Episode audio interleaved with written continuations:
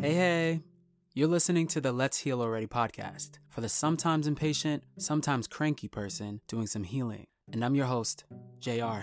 I'm an author, actor, and speaker from Far Rockaway, New York. And on this podcast, you'll hear me cover ground on a variety of topics from mental wellness and emotional literacy to blackness to masculinity and femininity to ending misogyny and patriarchy to last but not least, bisexuality and ending sexual shame.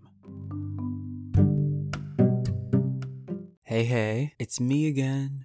All right, so this is season two, episode 15, the season finale episode. And I am joining you during the week of Loneliness Awareness Week to bring you a very special episode with one of my friends, with one of my college friends who has been on the podcast before, Patrice Bryan. She is a professional working out in the mental health mental wellness field.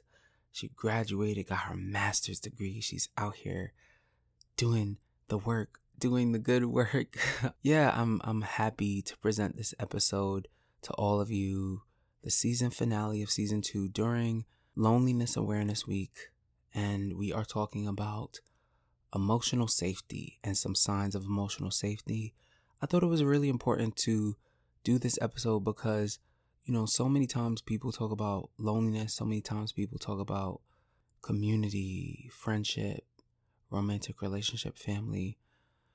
And, you know, a lot of times we just complain, and complaining is, you know, not the worst thing in the world. Sometimes a lot of good can come out of complaining because you get to learn about some of the things that you need, you know.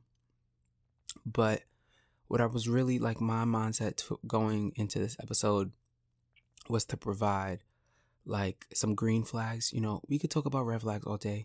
Red flag, red flag, red flag. But what are the things that we want to see? What are the things that make us open up? What are the things that make us feel more connected to people, less lonely, less alone? And I feel like in this episode, we definitely delved into a lot of that. Lots of great content in this episode. And I just wanted to say that what I will be doing is after this season finale, I will take a bit of a break with putting out episodes. And on this break, what I really want to do is I want to improve the podcast. I want to improve the social media presence of the podcast. So, you know, JR Yussuf Books is definitely where I post about the podcast, where I let people know that a new episode has come out. And also, even beyond that, I want to, you know, maybe talk to people in marketing and figure out something, figure out something to do to better market the podcast. You know, I want to post more infographics on IG, coin certain phrases or phrases that I've already sort of used on the podcast. You know, I want to really like hone in on them and create like a sort of like language and culture for the podcast because I know that that's how you know, a lot of these things work, branding and all of that stuff. So I really want to like focus in on that. I want to also, you know, move forward and perhaps get some merch going.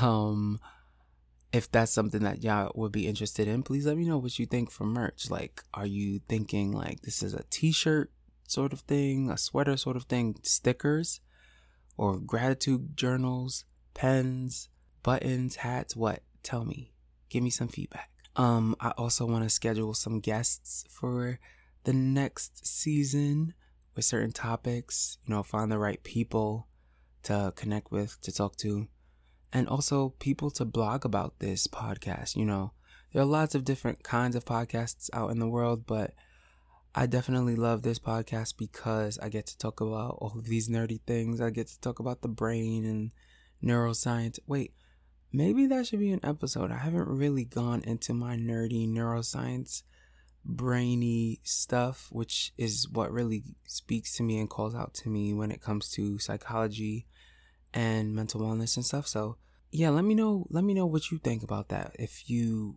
want to hear more nerdy, brainy stuff about how the human body, human brain, human nervous system works.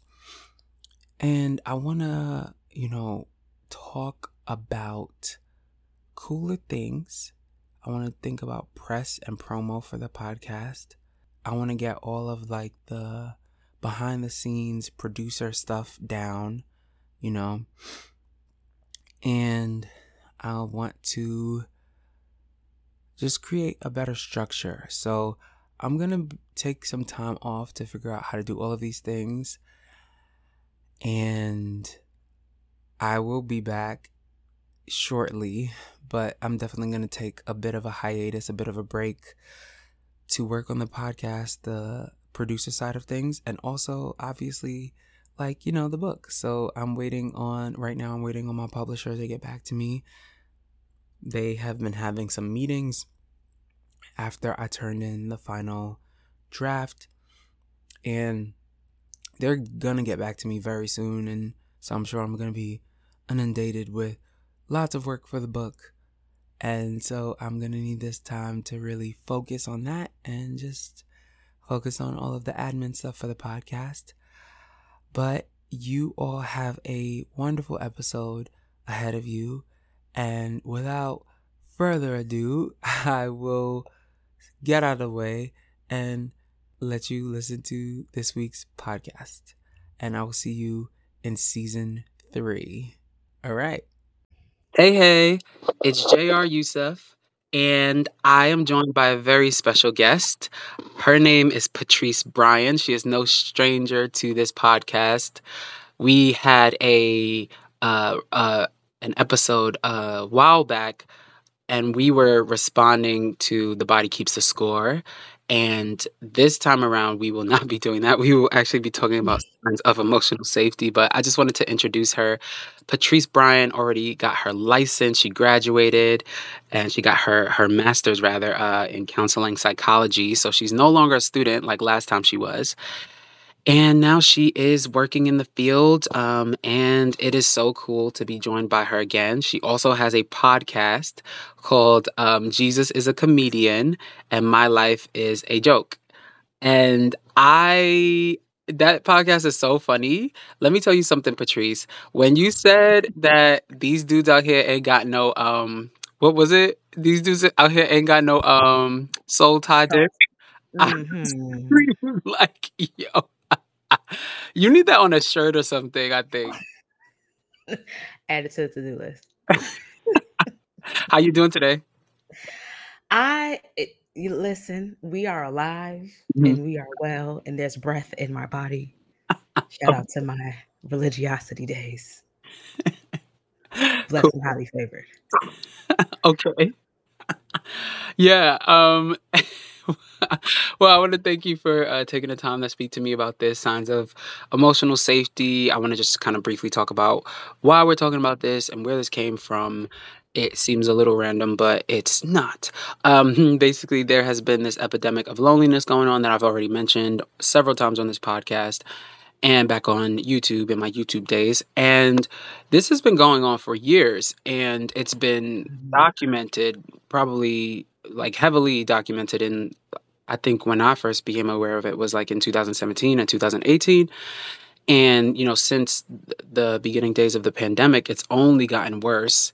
And so, you know, a remedy, from what I understand, a remedy to loneliness is community and also emotional safety. So I wanted to talk about some green flags of emotional safety, some personality traits about or like some some characteristics of of emotional safety. So uh what do you, what do you think about this topic, Patrice? How do you feel about like when I reached out to you and was like, "Come on the podcast and we'll chat about this." I yeah, I had a lot of thoughts. Um, I'm going through my own wilderness right now, and it was like I- when you said like, "Oh, we'll talk about emotional safety," I was like, "Ooh, me right now? Oh yeah, sure." Um, I think it's a thing. Like, first of all, I, a lot of people don't realize how emotionally unsafe they are Mm, just by how they talk about things publicly, right? Like everybody wants to be seen and heard and felt and all of the things, but like people can see you, right? Like the ways that you talk about other people, the ways that you talk about all the trending topics, people Mhm. can see you, babe. Like that's why, you know, when people are like, you know, that particular person that you're discoursing about on the timeline, they might not see your tweets, but your insert here friend who is like that person can. Mhm.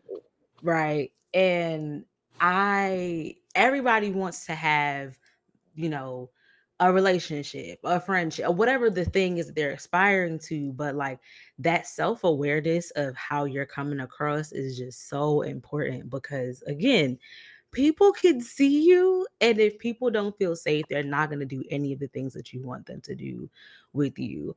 And that's something that I think is so important as we consider like you know, how come I don't have and how come I don't this? Like, Mm. but are you that thing that people will want to be with? And I don't know that people really think about that very intentionally because like safe is so much more than, oh yeah, I think I'm I think I'm that, but are you though?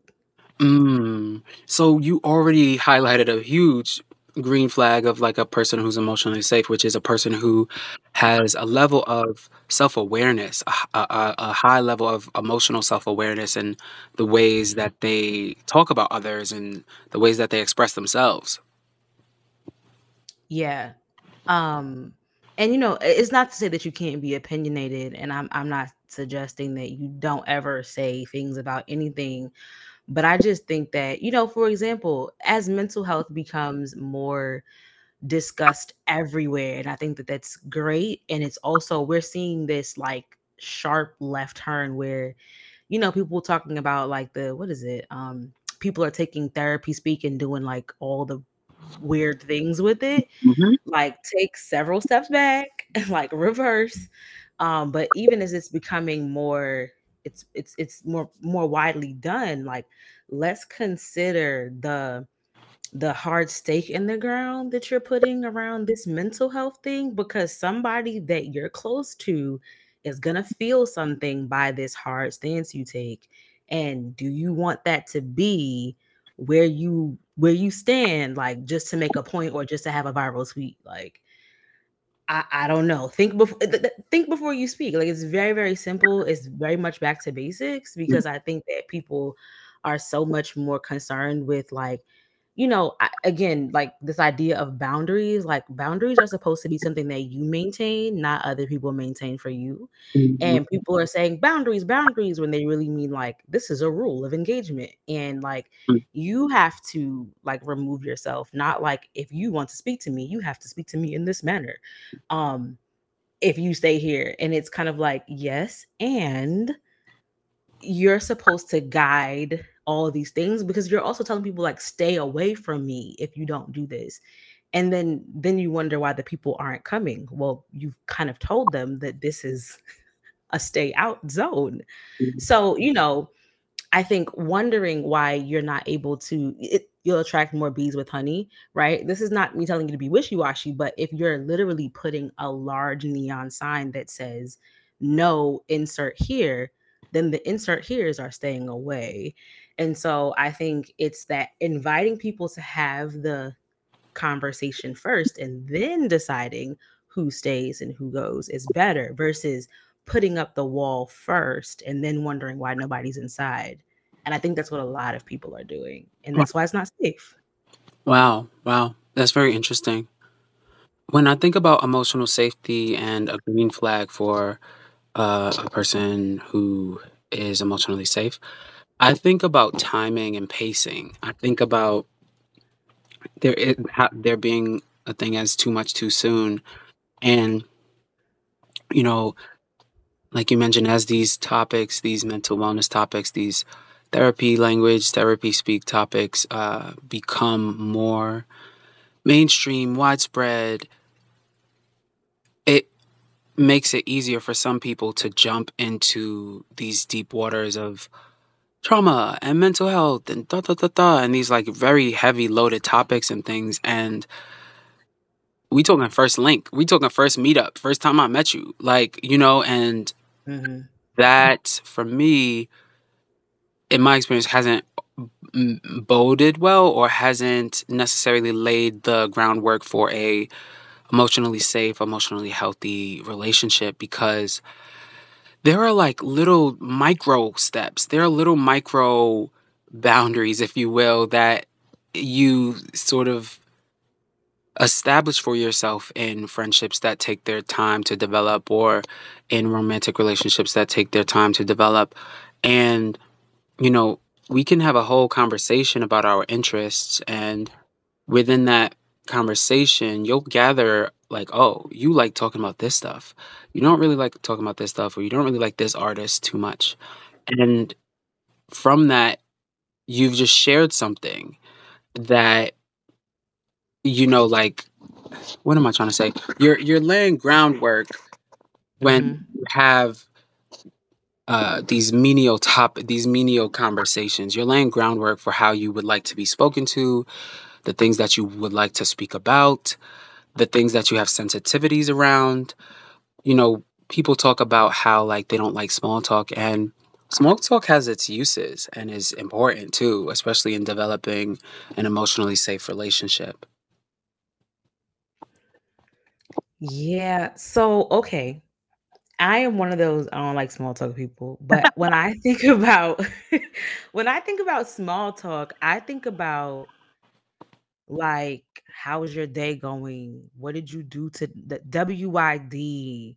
What did you eat? You know, like little little pe- little things that are like the mental load of my day mm, that like I don't want to be thinking about that with somebody that I'm just getting to know, perhaps. Like those help maintain relationships. They don't build relationships. You know what I'm saying? In in my personal like preference, yep right? Like I once I get to know you, once we know each other, I want you to think to check in with me about did I eat? Because I probably didn't. You know what I'm saying? But small talk is not what I'm interested in, what I do like to um, you know, for hobbies and things like that. Now, I might tell you that I don't keep up with them, things like that, but I think smaller topics, like smaller talk, but it's not small for me to talk about like, you know, places that I've traveled or, you know, my interests outside of work and things of that nature. I think sometimes we even confused about what small talk is. yeah Not even confused, but like, you know, there's levels to what's small and things like that. Trauma is big. yeah You know what I'm saying?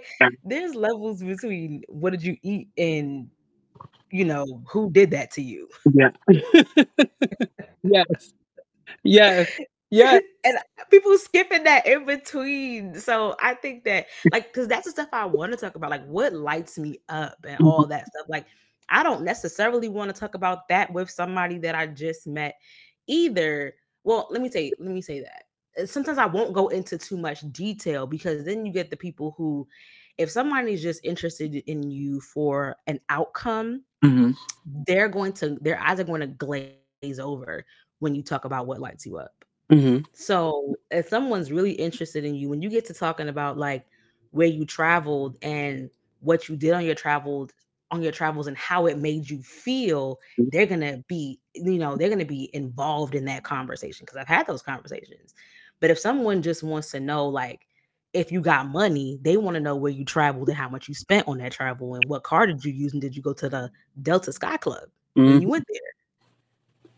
Right? Like, I, I think there's two different ways to have that conversation depending on the le- the person's level of interest in you. So I think like the small talk is like, yeah, when I went, like I used TSA pre-check and uh I saw a Diddy when I went there, like da da da da. Like, you know what I'm saying? So I feel like even the way you have the conversation can um really show what's deep and what's small and things like that. Mhm. Um and then it's like, but then when I went there, like something terrible happened to me and blah blah blah. That's the deeper, like, you know, we save that for when we we've had more conversations or it's been the several months or whatever the whatever the time the frame is on it.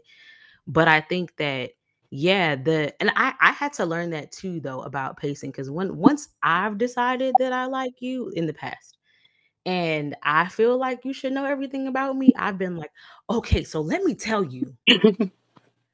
And then I I've I've been in a situation where I feel like the person was trying to, like, pace me.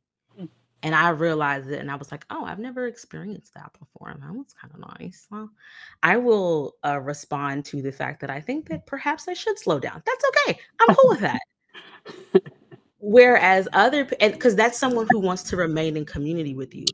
I don't know if that was, like, evidence of a boundary. Perhaps it was, because it wasn't like they said, like, "If you talk about this again, I will leave." Like, it wasn't that thing that you see on social media where, like, a screenshot of your conversation is floating somewhere, or somebody's talking about you, and you're like, "Dang, like, you coulda just told me. Why why Right. is it on Twitter?" Twitter! Dang. On Instagram? Right? Like, now sometimes it's like, "This is funny, like, they really tried it. I'm never talking to them again. This is stupid." Mm-hmm. But other times, like, the screenshots that used to get posted, I feel like back in the day were like, "Oh, this is wild.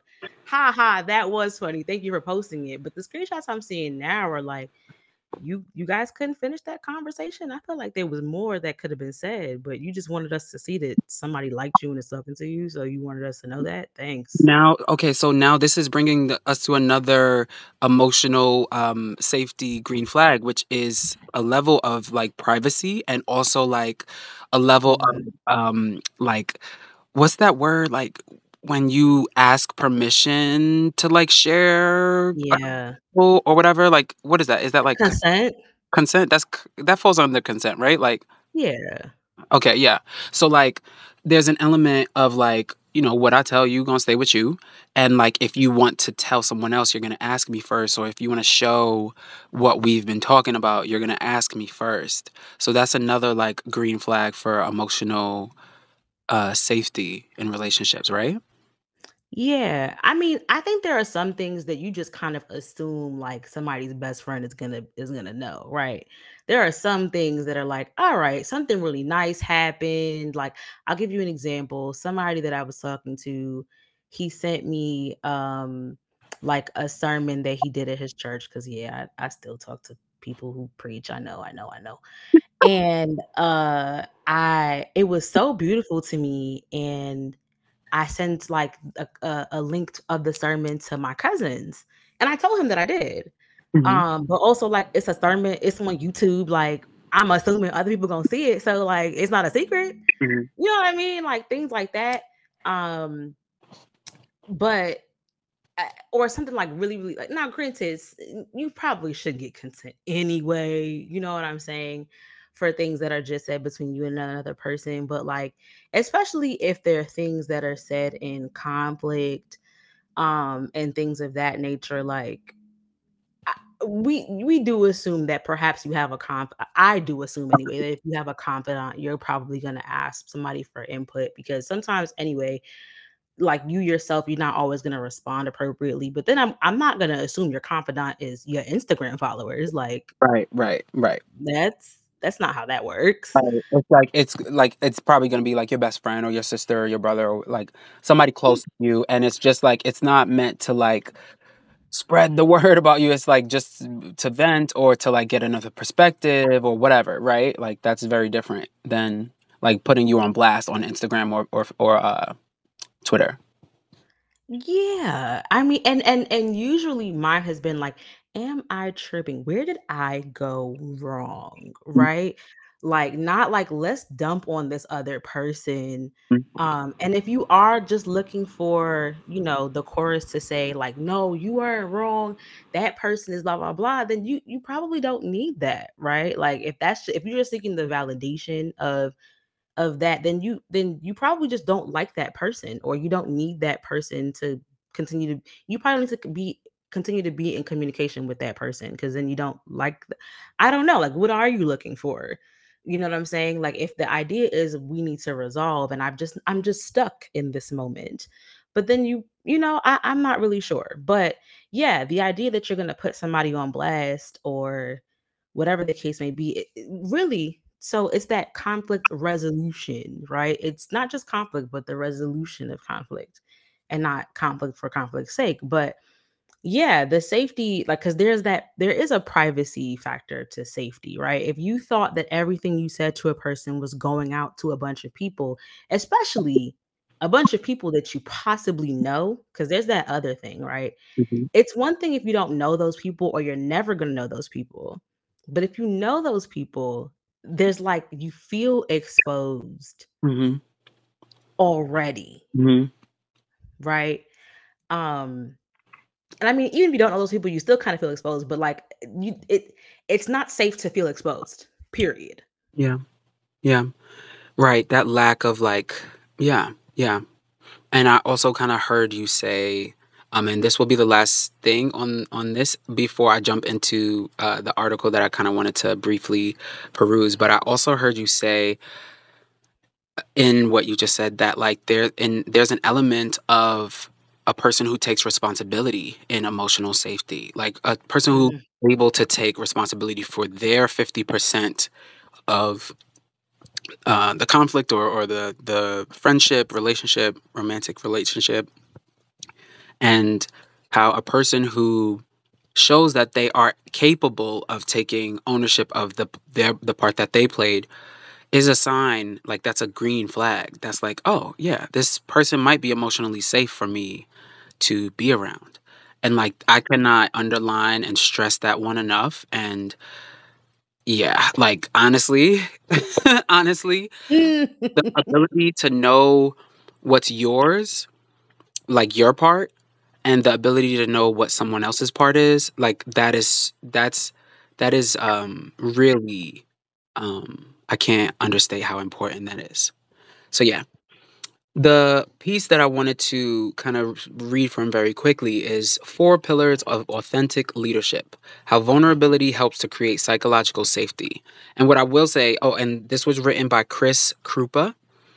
And what I will say is that in my research, when I was trying to find articles and things about this topic, emotional safety, I found it very interesting that the only kinds of things that I could find was creating emotional safety for children in school and in public schools and Mm, creating safety at work. And you know, like I don't I, I would hope that more bosses are thinking about this and that more teachers and administrators in schools are thinking about this stuff but I don't know, I just kind of, like, thought that that was kinda interesting that it's not just, like, more general, like or for friendships or even for romantic relationships or fam familial relationships, like, why wasn't it sort of, like, more content geared toward those arenas? Because, you know, it kinda feels like we're just supposed to just, like, figure all of this stuff out on our own, you know, and, you know, for those of us who have learned a lot about psychology. Like Patrice has gone to school for it, and I've taken mhm, courses on this uh, subject. Like maybe some of us are learning some of this stuff, and to be honest, a lot of it is learning it from like academic test texts or books or theories or, or whatever. And it's like, wait, why isn't this stuff just like taught in schools and like why doesn't why don't we all just kind of know like how humans operate and the best way to like talk to people and like be around people and be in community? Why isn't this just like i guess what i'm asking is why is capital the center of our lives and not like people and our relationships? You know? So yes. That is a mm. rhetorical question because we know the answer to that. Yeah, I was about to say, because capitalism? I don't know. exactly um But yeah well, Go ahead. I I mean, I also think though that emotion people who feel emotionally safe could also drive like capitalism Right? Like, people who want to I I don't know, maybe maybe not, because 'cause I'm also not, like, a business person, right? Because at the end of the day, like, if you think about, like, the narcissist and the narcissist supply, Mhm, perhaps it's more advantageous to have somebody who doubts themselves and who feels like always in lack because then they're always seeking something they can never attain, I suppose. And that that constant drive to reach that you know that approval that that, that is always just out of reach keeps them drives them harder maybe mm-hmm. than someone who feels safe and maybe that's the thinking mm-hmm. right and that's what capitalism does to us is that we're always trying to seek the approval of some ish that is always just out like the carrot that's always going to be mm-hmm. grabbed back when we try to get it yeah yeah yeah Right, right. Like keeping us in uh, in lack or keeping us in this belief of, oh, I am not enough. I do not possess hmm Like just because I'm alive, I am worthy and and I have value. And no, we need to convince you that no, you need to earn your worth and earn your value and earn your place.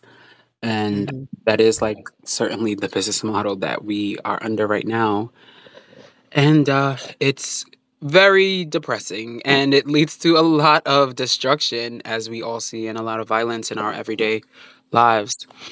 Um but yeah uh the article that i wanted to read basically the article breaks down what vulnerability is and basically it's the acceptance of potentially being hurt or attacked from situations or individuals right and mm-hmm. it also goes further and talks about how the fundamentals of vulnerability are self awareness, like Patrice said, humility, and courage. Then it talks about how vulnerability helps in leadership, and it uh, talks about that there is a de- de- decrease when it comes to fear of risk taking when there's vulnerability present. So, in in other words, if you are in a workplace and your boss is both vulnerable and transparent with you, there's uh, about their fears or their sort of shortcomings. There's like this effect that takes place where you know everybody kind of begins to rise to the the occasion and also feels less afraid of taking risks which is important in business and there's also this increase of psychological safe environments when you are open and when you are vulnerable, you know, and you don't use that vulnerability as a weapon. And um, yeah, I really like aspects of this piece by Chris Krupa. And um, I think that this is, first of all, such a broad topic vulnerability, right? But I think that when it comes to vulnerability, which for everybody there it's a it's a spectrum or or or something to that degree, you know. I think that mm. in certain areas some people feel like they are very vulnerable and then in other areas they they recognize within themselves that they're not. You know, I think that for a person like myself and probably a person like you, Patrice, we talk about vulnerable topics like trauma, hmm about vulnerable topics like psychology, we talk about vulnerable topics like relationships. But I know that speaking for myself, when it comes to talking about things like needs, like what I need, moment to moment needs from my friends and from my chosen family, that is harder for me. And so, you know, like there, this vulnerability topic is really a spectrum. And, you know, I think that um, for a long time, people have thought of um, women as just inherently better at vulnerability because they associate certain topics with women and femininity and mm-hmm. think it's just way more complicated that, than that and it, that also like feeds into this myth of bioessentialism that women are just born um, better automatically at emotions and vulner- being vulnerable and blah, blah blah and that it doesn't just take work and it doesn't take um, effort on their parts and that they have some challenges too, you know? Yeah. Uh, hello. I this is something that I have struggled with a lot in my dating experience. Yeah, I know, right? Uh because I think that especially this I have I'm still I don't know if it's recovering. I have no idea what the word I'm even going to try to use, but from this last experience that ended mm, kind of abruptly with me, um, and there are still some like answers that I wish I would have gotten. Mhm. Um, I don't know if it's because I was like studying to be a therapist that he thought like when when he first when we first quote unquote met each other because we met each other like virtually first Okay. like I definitely gave hard ass right Mhm. and we didn't get like emotionally involved at all um it was you know it didn't it didn't give that Mhm. um and eventually when we like met each other like in person it was like oh you're like softer than i thought you would be. And by then it was like a couple years after first like um engaging each other. And you know time had passed things had happened i had gotten out of a situation that needed to end and all kinds of things. And i was you know now in my program or whatever and therapies and all that. Mhm. And I was like, "Yeah," you know, but he was also he also kind of gave Gave off a vibe vibe that that made made Say what? Hello? Okay, yes. Oh, yeah, sorry. Go on. Okay. Gave off a vibe So like he he also, like, gave off a vibe that made me feel safe. Mhm. Um, and so I felt, like, kinda comfortable, like, open like, just kinda being myself for real, like, not having to put on that, like, toughness that I usually do. Um, and that's not always, like, my default. My default is to be like, you know, "Who are you?" You know? Um, and And so so I don't know if my assump like, I don't know if it was that assumption that was like, "Oh, okay, so, like, she's she's, like, this soft person, like, the emotionally soft person that she that that I that I need her to be," or whatever the case may be. Um, but, like, I I I eventually told him, but I don't think I went into detail, and I probably should've. I was like, "Oh, yeah, I come from a long line of emotionally unavailable women." But I don't know how serious he took that because, like, it's serious, right? Like, I told him a lot about the issues that I had with my dad because they were easier to talk about. Mhm. Um, but my dad was a little bit more emotionally available. He was just he was just, like he was emotionally volatile. That's different. They're not the same as unavailable, Right. right? My mom was was until later, my mom was just, like, cold, right? And that's where I got most of my emotional, like, download from. And so I realized that in my dating experiences that I was used to presenting, like, cold. Like, I did like, I leaned into, like, do things for love, like, acts of service, you do, you show, Right. but you don't really say, you don't really you know what I mean? Like, you don't articulate. Um, I was get growing out of that, and I kind of the things that I would tell him and the affirmations that I would give, like, I don't even know if he understood, and he like, he didn't have to per se, but I understood. This was the first time that I was doing that for real and actively in a in a like a a a getting to know dating situation because I was trying to be different, but it was hard. Like, I would say things and, like, literally throw my phone across the room, like those memes of, like, "Oh, you say something risky and you throw your phone." Like, I was literally doing that, like Mhm.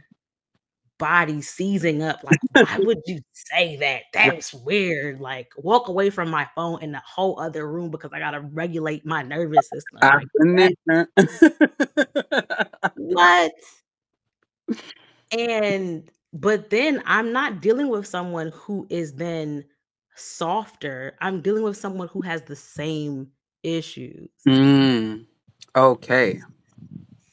So that makes it 10 times worse, right? Like, I remember one time he told me that, like, you know, words of affirmation are very hard for him. And, like, I understood him completely, um, and all the things, but then, like, when you're trying it out and you're trying it out, though, with someone who has the same issues as you Mhm. you're constantly getting to a point where you're like, "Okay, but does this person like me, though?" Like, this is starting to feel like Right. I didn't like how you responded to that. That wasn't enough. Right, You know what I mean? especially in the early days of, like, trying a new skill or a new thing, working a new muscle, you need a lot like, you need a decent amount of, like, approval, validation. Am I doing this right? Like, is this okay? And like, right, a person who, uh, d- like that's very low on their love language chart. Like, they might not give, like, be available to give all of that support and sort of reassurance and stuff, right?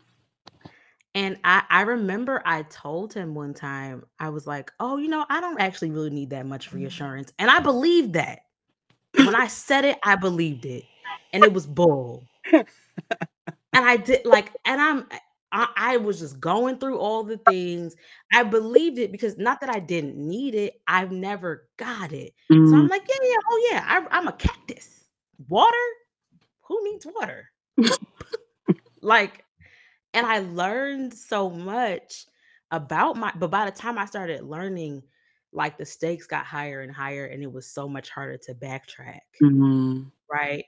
And so it was just now there were some things though that it felt so safe to say. I, there were a couple of times that there were some conflicts that came up, and he was kind of like, okay, like, tell me what happened. Like, what's the issue? Blah, blah, blah. And I was like, you know, I don't usually do this. And I'm a whole, like, I do therapy with people Mhm. I'm like, "I don't usually do this, Mhm. like, I typically, like, we don't we don't do conflict in my family, we just fight or we stop talking, blah, blah," like, I'm talking literally like this, and Mhm. I'm just like, "Well, this happened, blah, blah, blah, and I just assumed that you meant that, and blah, blah, blah, and this and the third, and this and the third, and da, da, da," and he's like, "Okay, well, this is what I meant, this is what happened, blah, blah, blah, I didn't mean to do this, send the third," and I'm like, "Okay, Mhm. um, all right, blah, blah, blah, this and that. Do you feel better now?" And I was just like, "Oh, that was calm."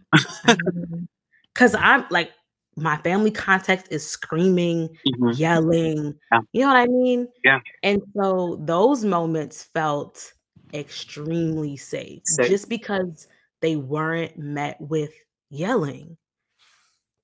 But eventually, that was not enough. Mm.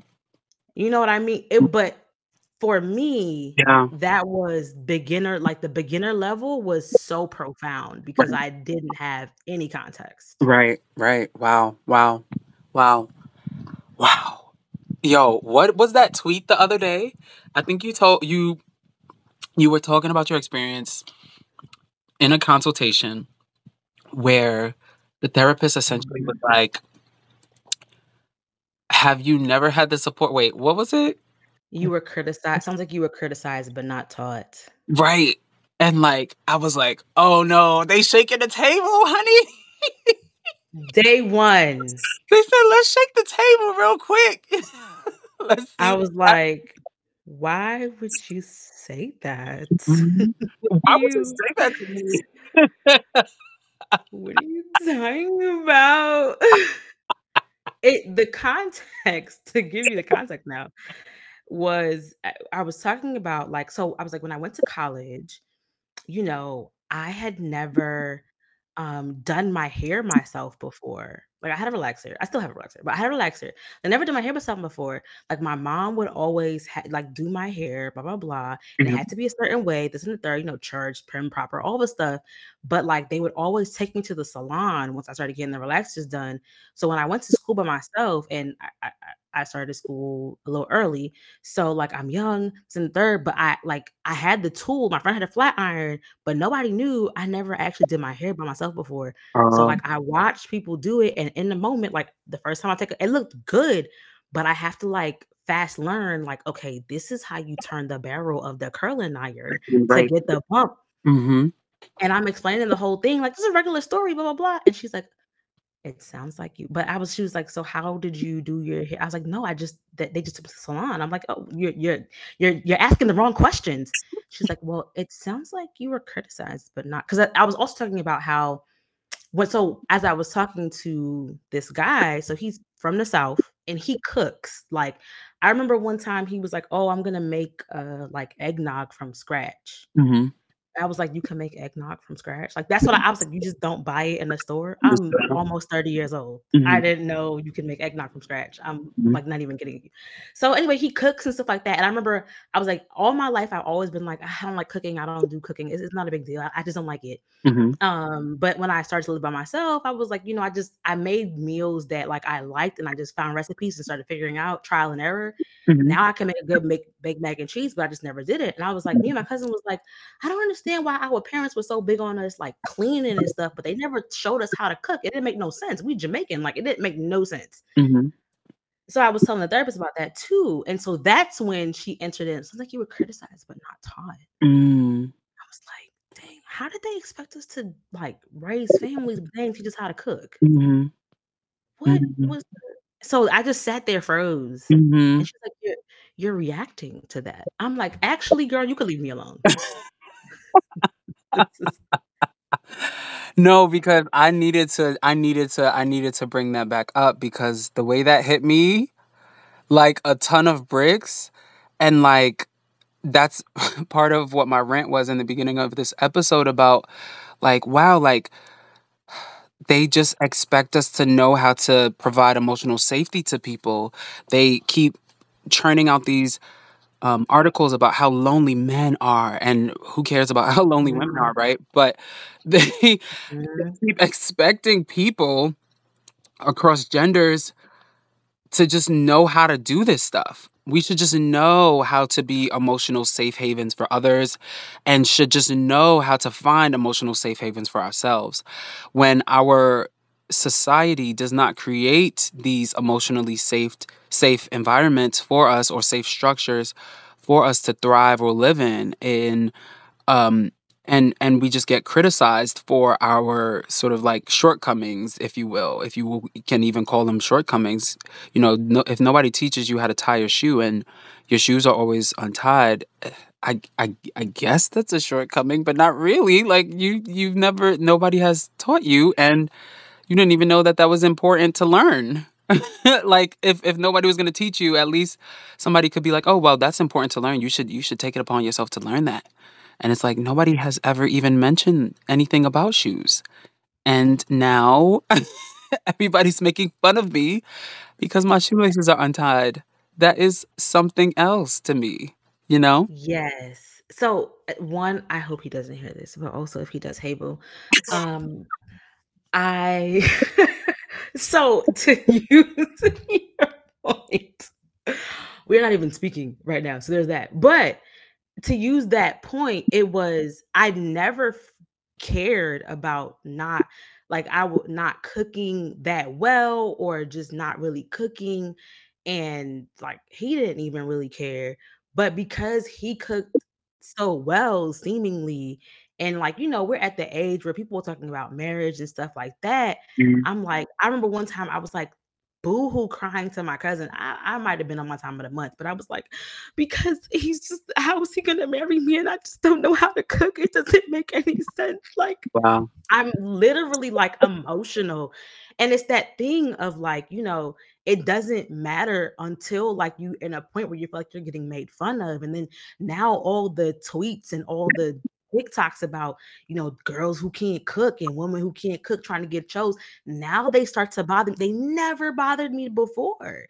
And when you think about even men and emotional safety or women, like, being mm-hmm. emotional safe havens for men, and I and I think that, to be honest, like, is part of the reason why men even try to do that, right? Latch on to 'cause I'm a therapist now, and Mhm. even men who come to with and I'm a trauma therapist at this point too, I'm doing trauma therapy.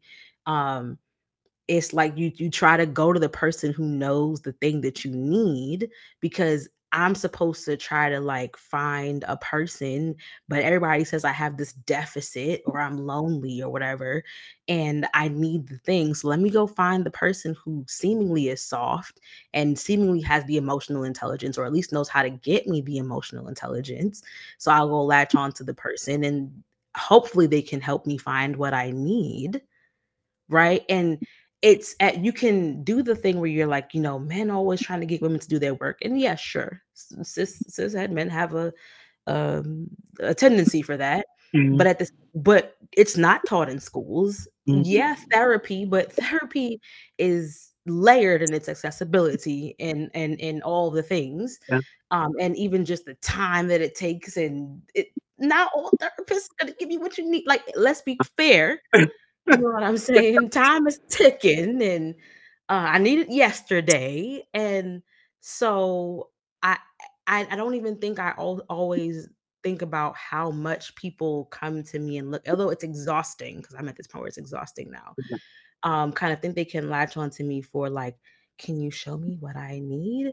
But I'm just trying to, like, find a person. I can't also like, if you need that from me, you you also have to tell me because trying to get it on the sly is, like, a whole thing, but whatever. Mhm, but People are trying to learn. Mhm. Do you remember when we when we spoke last time and we were spoken we were responding to, um, the book that we were and and Toshia was talking about that. She was talking about how, like, some some guys would try to, like, you know, like she she basically made a joke about how, like, you can't, like, roll over and then expect me to start, you know, a therapy session with you. It's like, "No, no, no. One or the other. You can't you can't have me like this and have me like this." It's like Yeah. boundaries type of thing, and I I'm actually so, like, I, I i'm so curious to hear about how therapists who, um, who are dating have boundaries in in that way, and I I want you to talk about that more if you're comfortable with that, about, like like, Sure. that fine or not even fine line, to me, that's a hard line. You know, that's what I do for work. Um, I'm not bringing that into this because it it's unethical and, um, it's it's not gonna, like it's not that like, either we are gonna be, like, in a romantic relationship or sexual relationship, whatever, or you're gonna be my client, or or maybe not, you won't be my client. Like, you know what I mean? Maybe I'm not even the right fit for you. Mhm. To be fair to that situation, that's that wasn't overtly what happened at all, to Mhm. be honest. Mhm. Um, but I think there was this undertone of, like, being the expert of that thing, Ah. and so I feel like there were these expectations, um, that I I don't know. There was it's it's still some things I'm trying to muddy through, but I don't think it was present in the day-to-day at all. I think it was just like, you have this extra thing for empathy that I need that I don't have in other parts of my life, and so you'd be a good person to be connected to, and to be to be fair to him, like, I don't think that he really got empathy in other parts of his life, and and I was okay with that, to be to be honest. Yeah. Um, but I I remember one time I was I was talking to this person, and I when I talked about, like, being just in my program, like, first of all, I'm I'm just learning. You don't even know what I know yet, and immediately was like, "Oh, you gonna be my therapist?" And I was like and we were just messing around. I was like, "No, what are we talking about here?" Um, and I mean, that'd be the next that'd be the next word out of people mouths, like and there be there be some people who find that to be honest, there's some people who find that flattering, right? Um, that's part of the problem. There are some people who find that flattering, um, and, so I I think I'm thinking about now, like, I I've 1, I don't date that much. So, I I there's there's that. There I might might not even be the good reference point.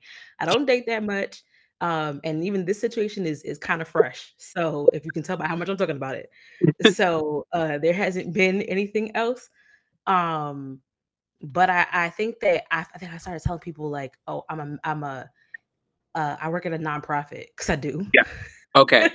So, a bit more broad, right. I work in a nonprofit. I Right. work in a nonprofit, I work with kids. I work with kids. Um, I've done mental health professional, which that what does that really mean?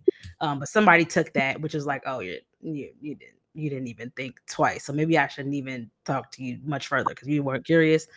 Um, but I I some people didn't even think too far into it, which was like, "Oh, you didn't even you you actually aren't even here for anything, but you just wanna you just wanna have sex because you didn't even think anything else." Um, so I don't know. I I haven't had as I just started, so I haven't had as much experience, but I do think there is this undertone of, like, "You're gonna be so nice to me." At the very least, it's like, "You're uh. gonna be so nice to me. This is gonna be this is gonna be amazing." Oh. Right? Oh, wow. Oh, wow. Right, That the safety is gonna be there, like, you're gonna be safe for me. All the time for me. You are you exist for me and my, like, emotional safety, and, like, you're gonna be this nice, like, cushy person, woman. Mm. Yes. Wow. Wow. Meanwhile, I my therapist is an EMDR therapist for a reason, Mm. right? Like, uh, I have issues that I am dealing with. You need that on a shirt too. I child, I have issues. I need that on a shirt, actually. Uh, so and that's the part that I'm actually struggling with is the the output of empathy like, the output of empathy that I am required to give Mhm. out is now, Mm. like, very much surpassing any empathy that I am receiving in my life Wow. currently. Wow. And Oh that is is is way eh, the the the balance is not happening. The there's there's not even close to a balance, and I think that's part of why that situation started to fall apart for me, and, like, just other situations in my life started to fall apart. The my I wasn't feeling after a while, even that situation, the emotional safety, when I had my wild out moment or my, like, "Yo, what's going on here?" It was kinda like, "Oh, shut" like, even that one that conflict situation that I talked about earlier, and when I brought, you know, a situation up that I wouldn't have brought up otherwise, and it blew up, I was very caught off guard, and I was like, "So has the safety ended?" Mm. Are we um, has it was there a time limit on my, you know, soft place to land? Right. And I'm I'm struggling with and one of the comments that was made was like, you know, "I guess I gave you too much credit as, you know, the mental health professional in the room." And it was like, "Well, what the what the hell does that mean? Oh, Like, no, that's not do I never" and that was unsafe for me. Right, right. Because now okay, so what I hear in what you just said is an emotional safety green flag is an even, fair exchange of energy and empathy, you know, and it doesn't have to be exactly like tit for tat. For example, like, if I am more sort of, like, empowered or strong in the mental capacities or or financial capacities, and maybe you are more strong in the emotional capacities and also the physical capacities, maybe, you know, we both are expending energies for in the places that we are strong, and, um, you know, it doesn't like, it's not exactly like tit for tat or one one for one in exactly the same areas, but there's certainly an awareness of how much energy is being expelled by each person and, um, a desire and willingness to kind of, uh, reciprocate that. So there's reciprocity in emotional safety. And then I also hear there is, like, balance too and and boundaries. Yeah, um, a and I think balance is a key thing because everybody's gonna have a their day a day, a low point, a moment, and I cut I think one of the things is that, like, are you really there's a commitment level, right, to safety and a commitment level to people that I think is missing from even just all the thing like, the loneliness and all the stuff, like, people are the I think what's being said is that people are getting more individualistic and all that stuff because I think people are not committed to other people. People are getting back committed to self, um, and I think maybe that's uh, maybe it's a theory that's happened with this this, um the wave of the self-care movement.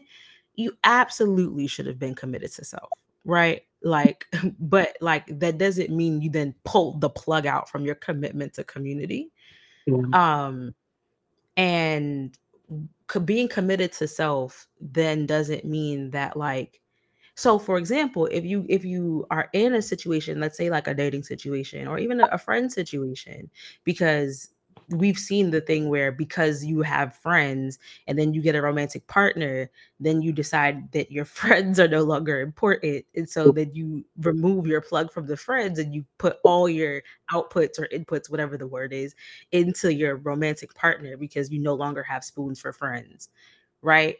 And that's why, like, you know, whatever type of dating you want to engage in, like, I think that, like, when you get to a point where you get to, uh, what is it? Past the small talk and now we're sharing traumas and all that, I think that articulating what the level of commitment is is important and that was that's a whole other thing because now uh you have to be committed to creating that safety and that bubble has to be made that that uh soft place has to be maintained yeah. right? That that that is a, a daily maintenance that doesn't just stop when you're like oh i didn't like how that went. I'm done. Because now when you're done you you you've left with all that person's stuff. That person is now exposed. Mm-hmm. all the things that have been shared between the two of you um are now just exposed to the elements that per- the all the it's painful right mm-hmm. and it it takes more than just it, it's it's more than just we just we just we're talking about some things like having people share emotional things being vulnerable vulnerability is not something that you just do casually because you were trying to get to know somebody mm. that's like we i made a commitment to like this information that i gave to you could really hurt me. Mm.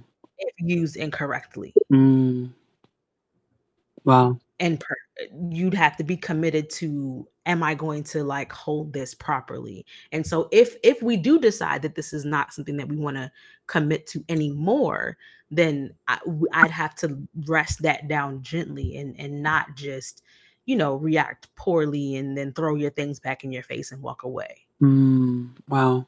Um i have a question. Mm-hmm. so even outside of or especially outside of a romantic relationship i'm thinking about friendships i'm thinking about family i'm thinking about casual encounters with people. Do you have anything like any any tools that um that people could take into their day-to-day lives um, that help create a bit more emotional safety. Um, I, I definitely have one, so I can go first if nothing comes right to mind right away. What do you um, you should I think Oh, you. Yeah, one came to mind immediately. Oh, good. um, my first, my my my big one is honesty.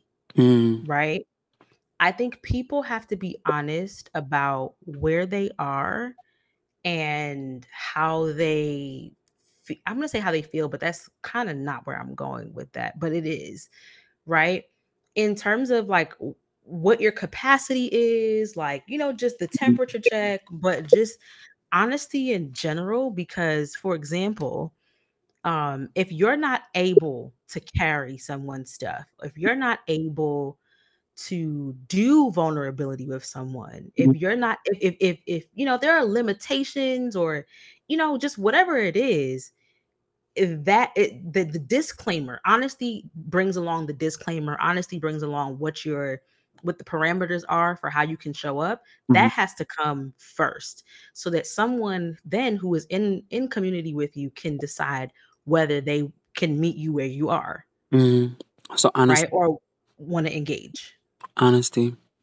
And then i would say mine is being a good listener and this is something that i take with me in just my day-to-day life and it's something that I've gotten better at as I have addressed some of my own wounds and some of my own stuff because I noticed that back before I had done some of that work, part of why I wasn't the best listener was because things that people would say would stir up some of my own stuff. And so then I would think that they were talking about this thing that I had been through or or the situation, the scenario that I had been through rather than them talking about where they are right now and how they personally feel about where they are right now. Prior mm-hmm. to, to me doing the work, I would then project, oh, what you must be feeling. Oh, because when I went through this, this is what I was feeling, or this is how I felt. So you must be feeling what I felt. And it's like, no, the person never said that. The person said that actually this thing upset them or this thing actually was like good for them or or whatever. And so um you know, I just I just really always say that a, a huge part of creating emotional safety is being able to be present to be a good listener, you know? Yeah. So related to that, I think it's that divesting from the outcome that you are that you want, right? Like that pre that pre-built outcome that you decided needs to happen from the situation mm-hmm. helps you to be a better listener. For example, when you ask a question, but you ask the question knowing that you actually wanted someone to pick op- pick an option, like you had ABC and you they have to pick C. Mm. But when you ask the question like open-endedly, like let it be actually open-ended, that way you can actually hear what the answer really is yeah. versus you're listening for option C. Right. Okay. Okay. Those are some good ones. Um, the last thing I wanted to do in this podcast episode, on uh, we're at the end, is briefly just kind of share a couple of important notes from this article that I read. Um, and the article is it comes from the Cigna Group, and the title of it is The Loneliness Epidemic Persists A Post Pandemic Look at the State of Loneliness Among U.S. Adults. So, America was facing mental health challenges prior to COVID-19 pandemic that were fueled in part by an epidemic of loneliness that continues today. Loneliness and mental health concerns often go hand in hand. The new data shows that adults with mental health issues are twice as likely to experience loneliness as those with strong mental health.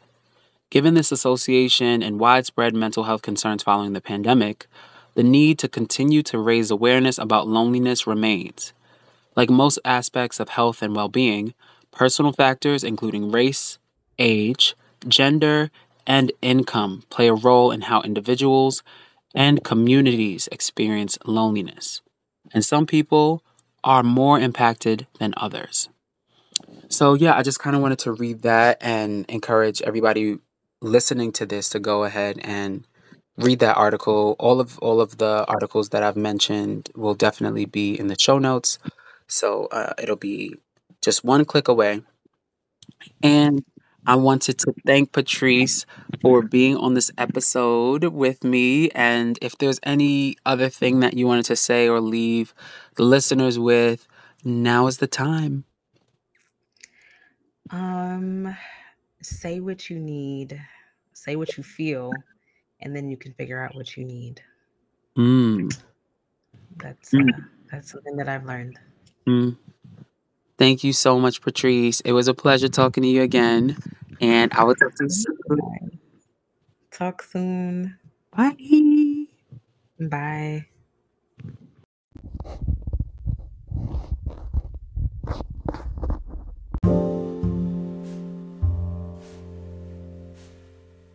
I want to thank you for taking the time to listen to the Let's Heal Already podcast. To be clear, I'm not advocating for an emotionally intelligent patriarch or for more men to begin and end their work at feeling comfortable painting their nails, wearing dresses, or expanding what falls under the fold of masculinity. Similarly, I do not want to be a highly efficient, well adjusted worker under capitalism, which is often the aim of Western therapy models. I am calling for the system to be abolished. That system is imperialist, cis heterosexist, white supremacist, capitalist, patriarchy. Please leave a rating or review on the platform you use to listen to this podcast, and feel free to share this with your friends. Donation to show support can be made at JRYUSSUF on Venmo.